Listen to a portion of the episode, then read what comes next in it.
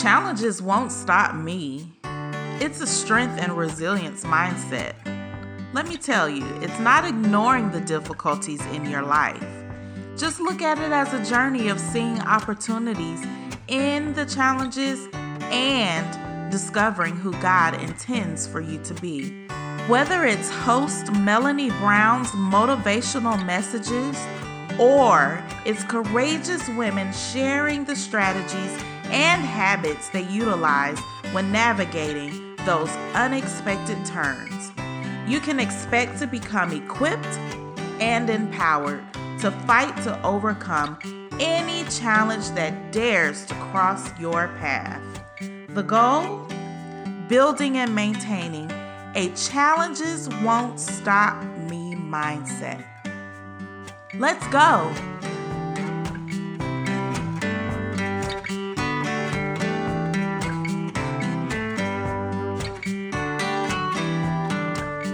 Thanks for joining me for today's interview with author and speaker Maggie Rowe. After reading her devotional, This Life We Share, I knew she needed to come on the show and share the wisdom she's gained from the challenges she's fought to overcome. Maggie and her husband Mike have been married for 47 years. They enjoy spending time with their three children and six grandchildren. Y'all, Maggie is definitely a girl after my own heart as she loves hiking the trails in the Smoky Mountains.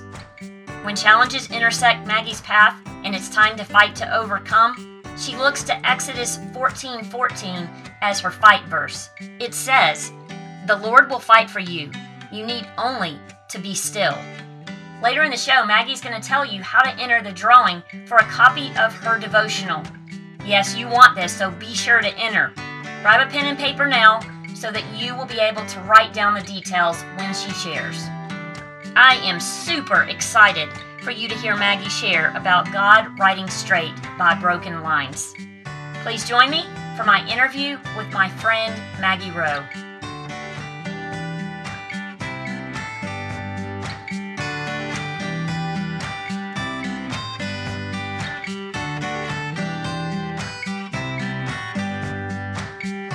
Maggie, you.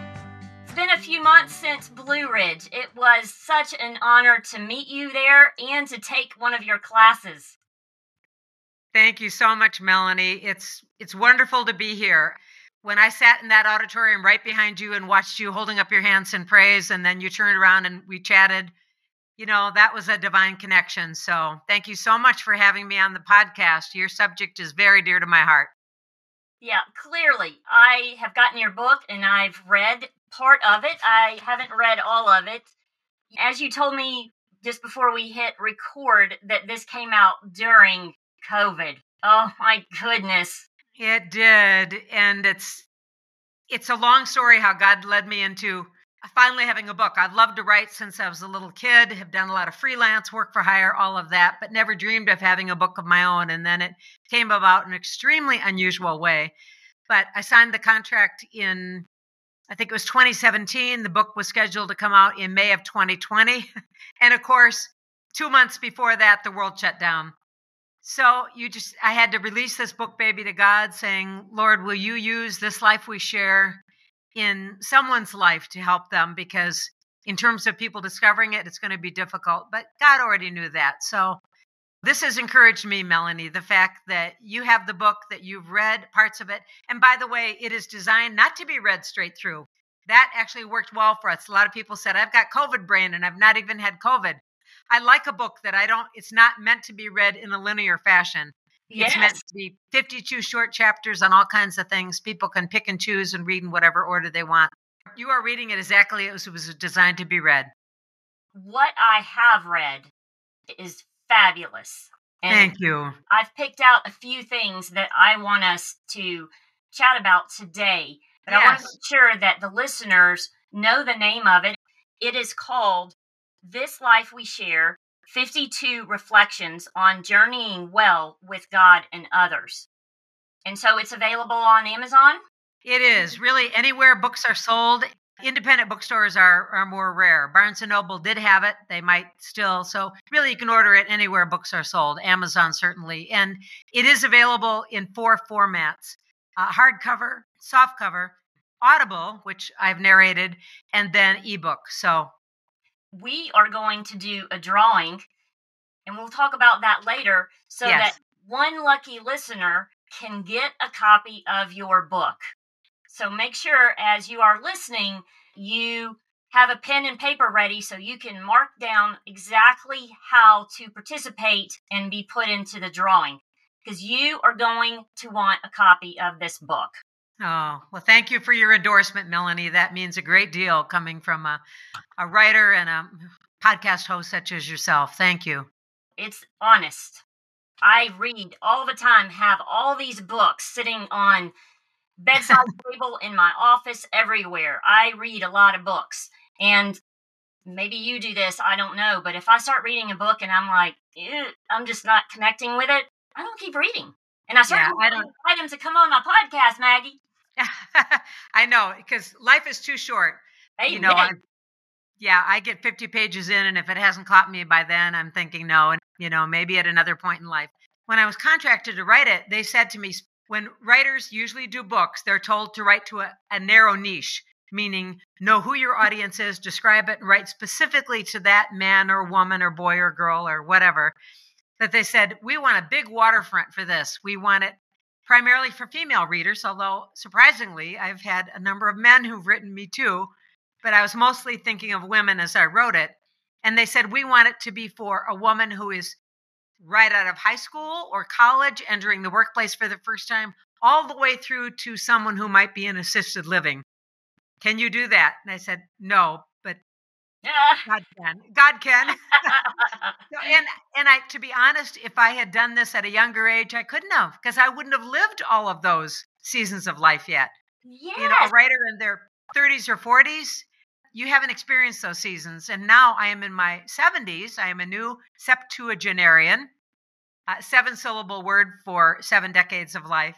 And I really can write to the young and to those who are Medicare or Social Security age because I've been all those ages and you never forget. So that's my plug for that you're never too old to get published. It's never too late. that is a perfect segue into what I wanted to share. The topics, and I'm not going to cover all the 52 topics, but I just wanted to share some of the topics that jumped out at me. And in my notes, I have something for everyone. How Thank you. I hope so. that? Okay, so that's here's how it was the- designed. Yep. Yes. Here are some of the topics that Maggie covers in her book, her devotional anxiety, peace, joy, waiting, ugh, gratitude, friendship, parenting, grandparenting, hospitality, faith, and prayer. Again, something for everyone, which is why I love this book. And the ones that we are going to talk about today are focused on when we face challenges because, well, the podcast is called Challenges Won't Stop Me. So, of course, we need to at least talk about that a bit. From the very first sentence of the introduction, let's take a road trip, you had me hooked. Oh, And thank you you. know I love road trips. You know why? Because my book is about taking a journey. Yep. Yeah, So- our themes are very similar, aren't they? Yes. Yes. God knew we needed to be friends. Yes, he did. You know, Blue Ridge, where we met, Blue Ridge Christian Writers Conference. So, in that enormous auditorium, the fact that my friend Laura and I constantly sat in the same section, right behind this vibrant, curly haired woman who was raising her hands in praise and was so joyfully contagious, that that was no accident. Just as an encouragement to our listeners, you never know what new friend God has around the corner. I one of my favorite quotes, Melanie, on friendship, and I think I use it in the book, is that it's from a New England writer, a novelist, who said, I think one of her characters said, Yes, um, old friends is best, lest you can catch a new friend who's fit to make an old friend out of. Living here in the South, I feel like I have caught a new friend in Melanie. And Well- she is more than fit to make an old friend out of. So there we go. But right yes, back at you, challenges. You and I write a lot about challenges using that journey theme. Yes, we do. So, again, I haven't read your entire devotional, but trust me, I will be. But I you. have read enough to know that you face some challenges, and you can see that in the devotions that you share. One of the devotions that I want us to chat about is titled Finding Peace in the Midst of Pain. Who hasn't experienced pain of some type, whether it's physical pain or emotional pain, the pain from financial struggle, pain from worry, with every challenge that we face.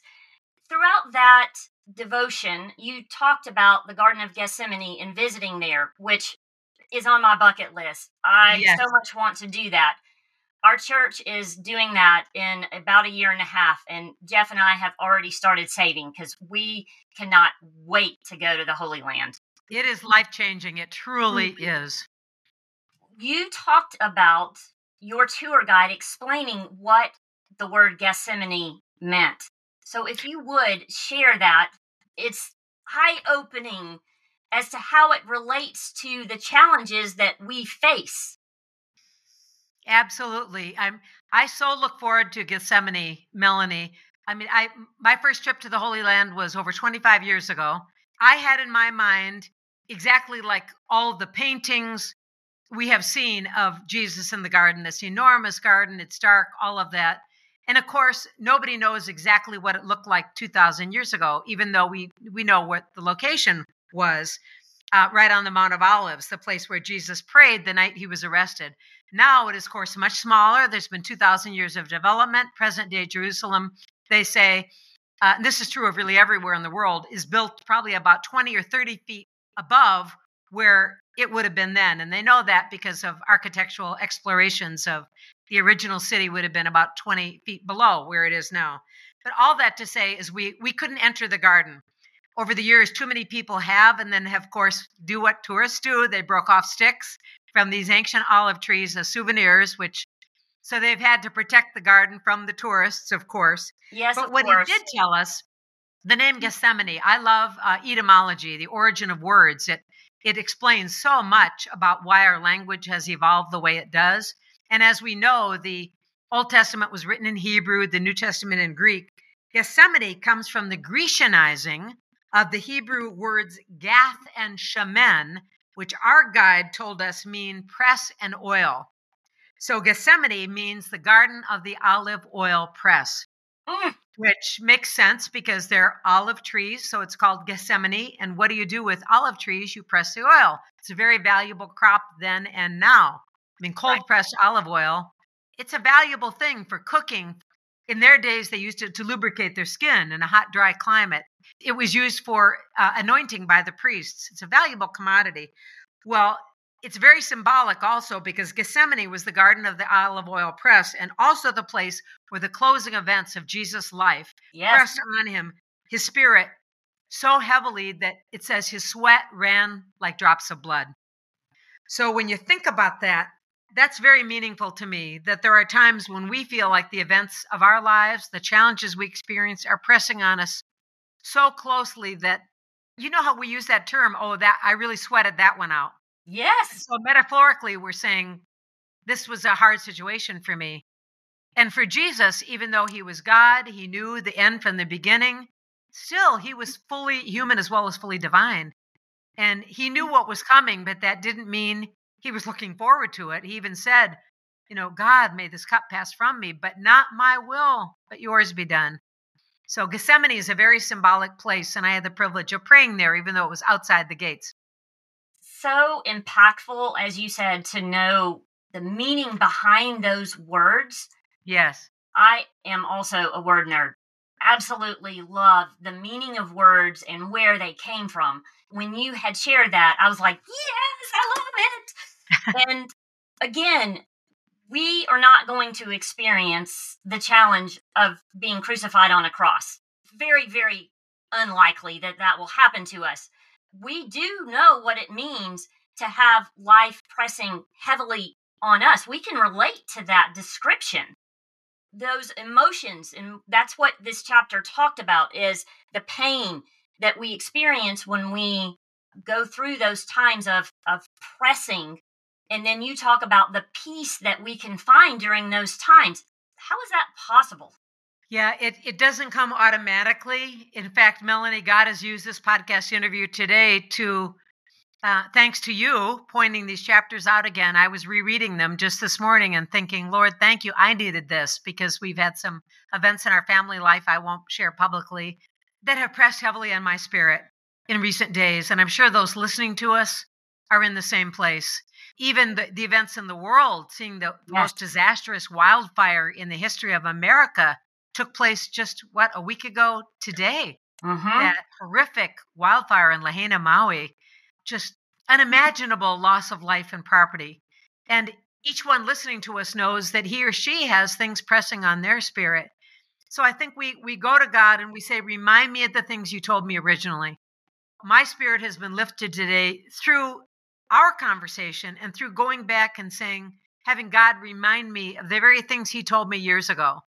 That as I've been through challenges that have pressed so heavily on my spirit, I've had to say, All right, Lord, we need to remember in the dark what God has showed us in the light.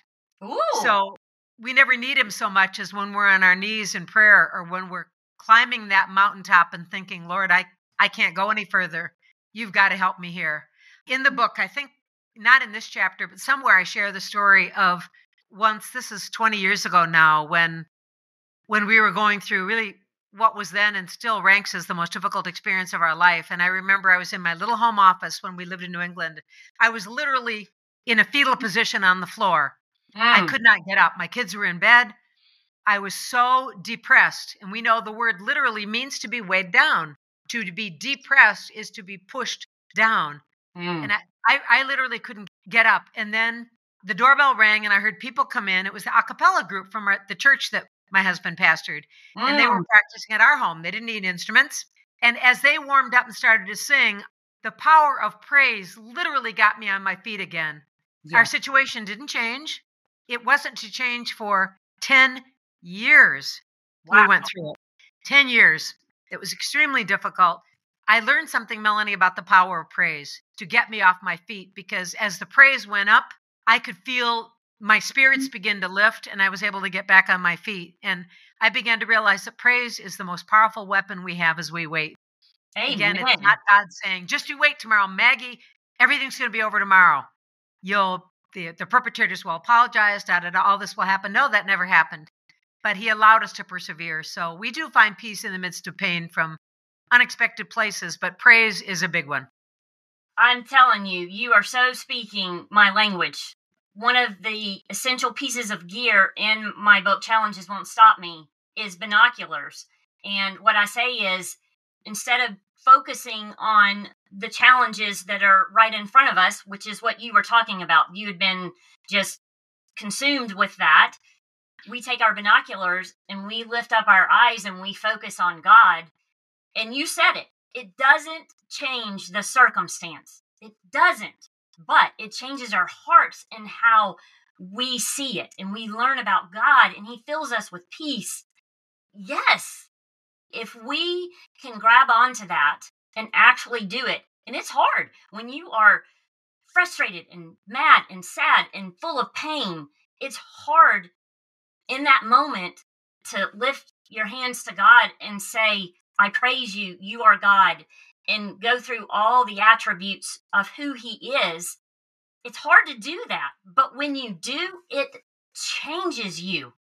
It does. In fact, one of the verses you picked out of that devotional, the chapter we're talking about is uh, Reflection 8, Finding Peace in the Midst of Pain. And there are, I have points of connection that people can use for individual study or small group Bible study at the end. Okay, yes. Genesis 41 52.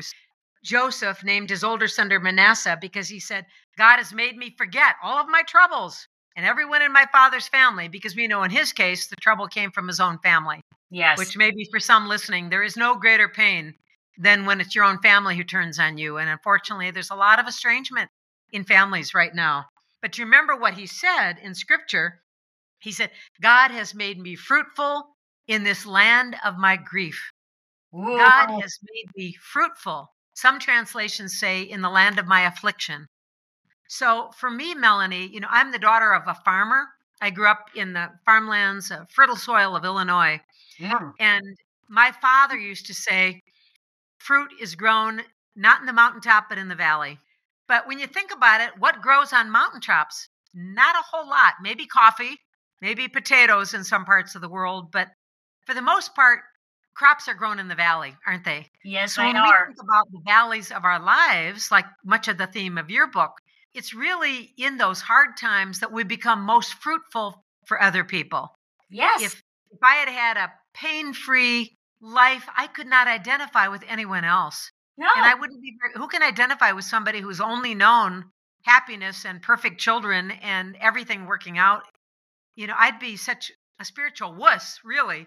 When I think about it, mountaintops are great for the views and the inspiration.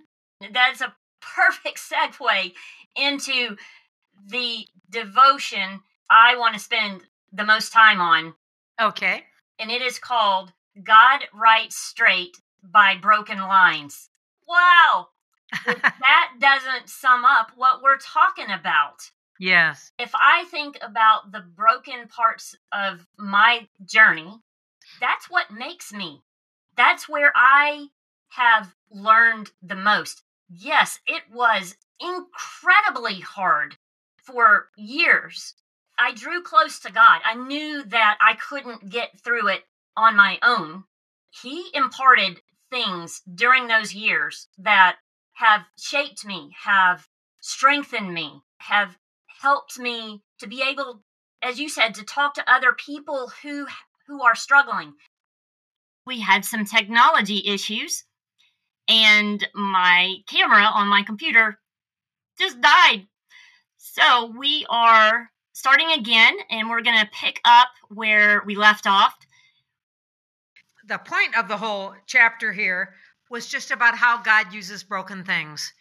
That, in a sense, I grew up the daughter of a farmer on a, a farm in the heartlands of the rural Midwest, and I used to wonder why does my dad go through the fields twice every year? First to cultivate the ground and then to plant the seeds. Wouldn't it be more efficient just to do it once? But he had to break up the soil so it could mm-hmm. receive the seed. And Ann Voskamp talks about that. Of course, she's the, the wife of a farmer. The seed having to break to give us the wheat, the soil breaks to give us the crop, the sky breaks to give us the rain, the wheat breaks to give us the bread, and the bread breaks to give us the feast. And I think sometimes as human beings, we need to be broken for God to be able to use us. Because who can identify with somebody who has only experienced happiness and everything working out exactly the way they wanted it to?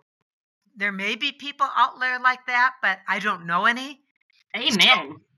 About 20 years ago now, I actually went on a short term mission trip to the country of Brazil, where they speak Portuguese. And one of the sayings that the women there taught me was this saying, and I'll, I'll say it to you in Portuguese, even though if anybody's listening to us from Portugal or Brazil, forgive me because I'll slaughter the pronunciation. But Deus escreve certo por linhas tortas. God writes straight by broken lines. And it's just a reminder that He can take the worst things in our lives and use them for good in our lives or that of others. It's what enables us to empathize. Anybody can sympathize, but to empathize means you enter in to their challenges. You say, I get it, I've been there.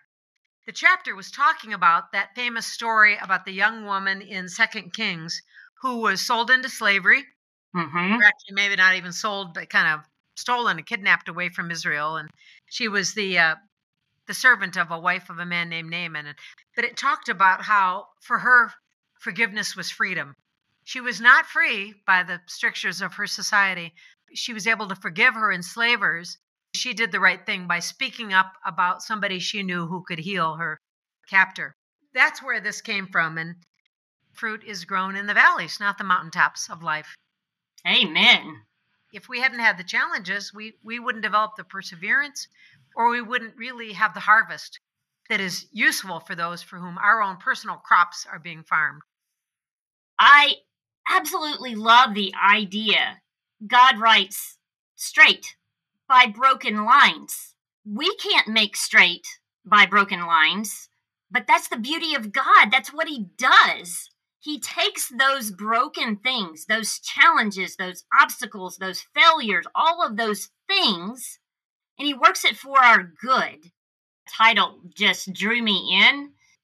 I have seen and I have testimony of God making straight my broken lines. It takes that broken line to be yep. receptive and you and it's a choice you make. You have to be receptive. Okay, God, pour into me. Tell me what what can I take away from this time? Yeah. And that's what he does is he takes that time and he pours into you and he takes that broken line, makes it straight.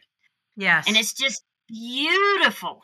Even as you said that, Melanie, about the broken line, I was picturing like the j- jagged line on a, a medical chart live above the line, like above the circumstances, which was what Paul said we had to do.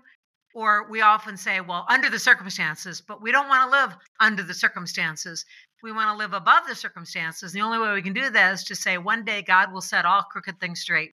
It may not be yes. in my lifetime, I may not live to see it, but his promises are faithful to generation after generation. To for somebody listening to us today, I'd say, friend, don't give up. You can live above the circumstances and still have hope, realizing this is not the end of the story. This is a very hard chapter you are in, or your children or your grandchildren, but it's not the end of the story. We know the end of the story, and there's great hope there. At the beginning of our conversation, you said, Maggie, how do people prepare for hard times? How do you get ready? And I, I think you just do the things that God tells us to do at first. We talk with Him, we seek confirmation from His Word, we, we seek counsel from uh, other believers, from seasoned mentors. You know, we stay in the Word itself, we get guidance from the Holy Spirit. And then we look for the open and closed doors of circumstances and just say, all right, God, this this is not how I saw my life going, but this is not the end. This is a chapter. That's what it comes down to.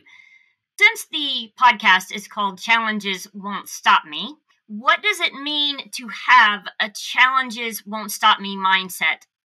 I think it means that I don't have to pull myself up by my metaphorical bootstraps and say, I've got what it takes. I I lack 90% of what the situation requires to fix it. I've only got 10.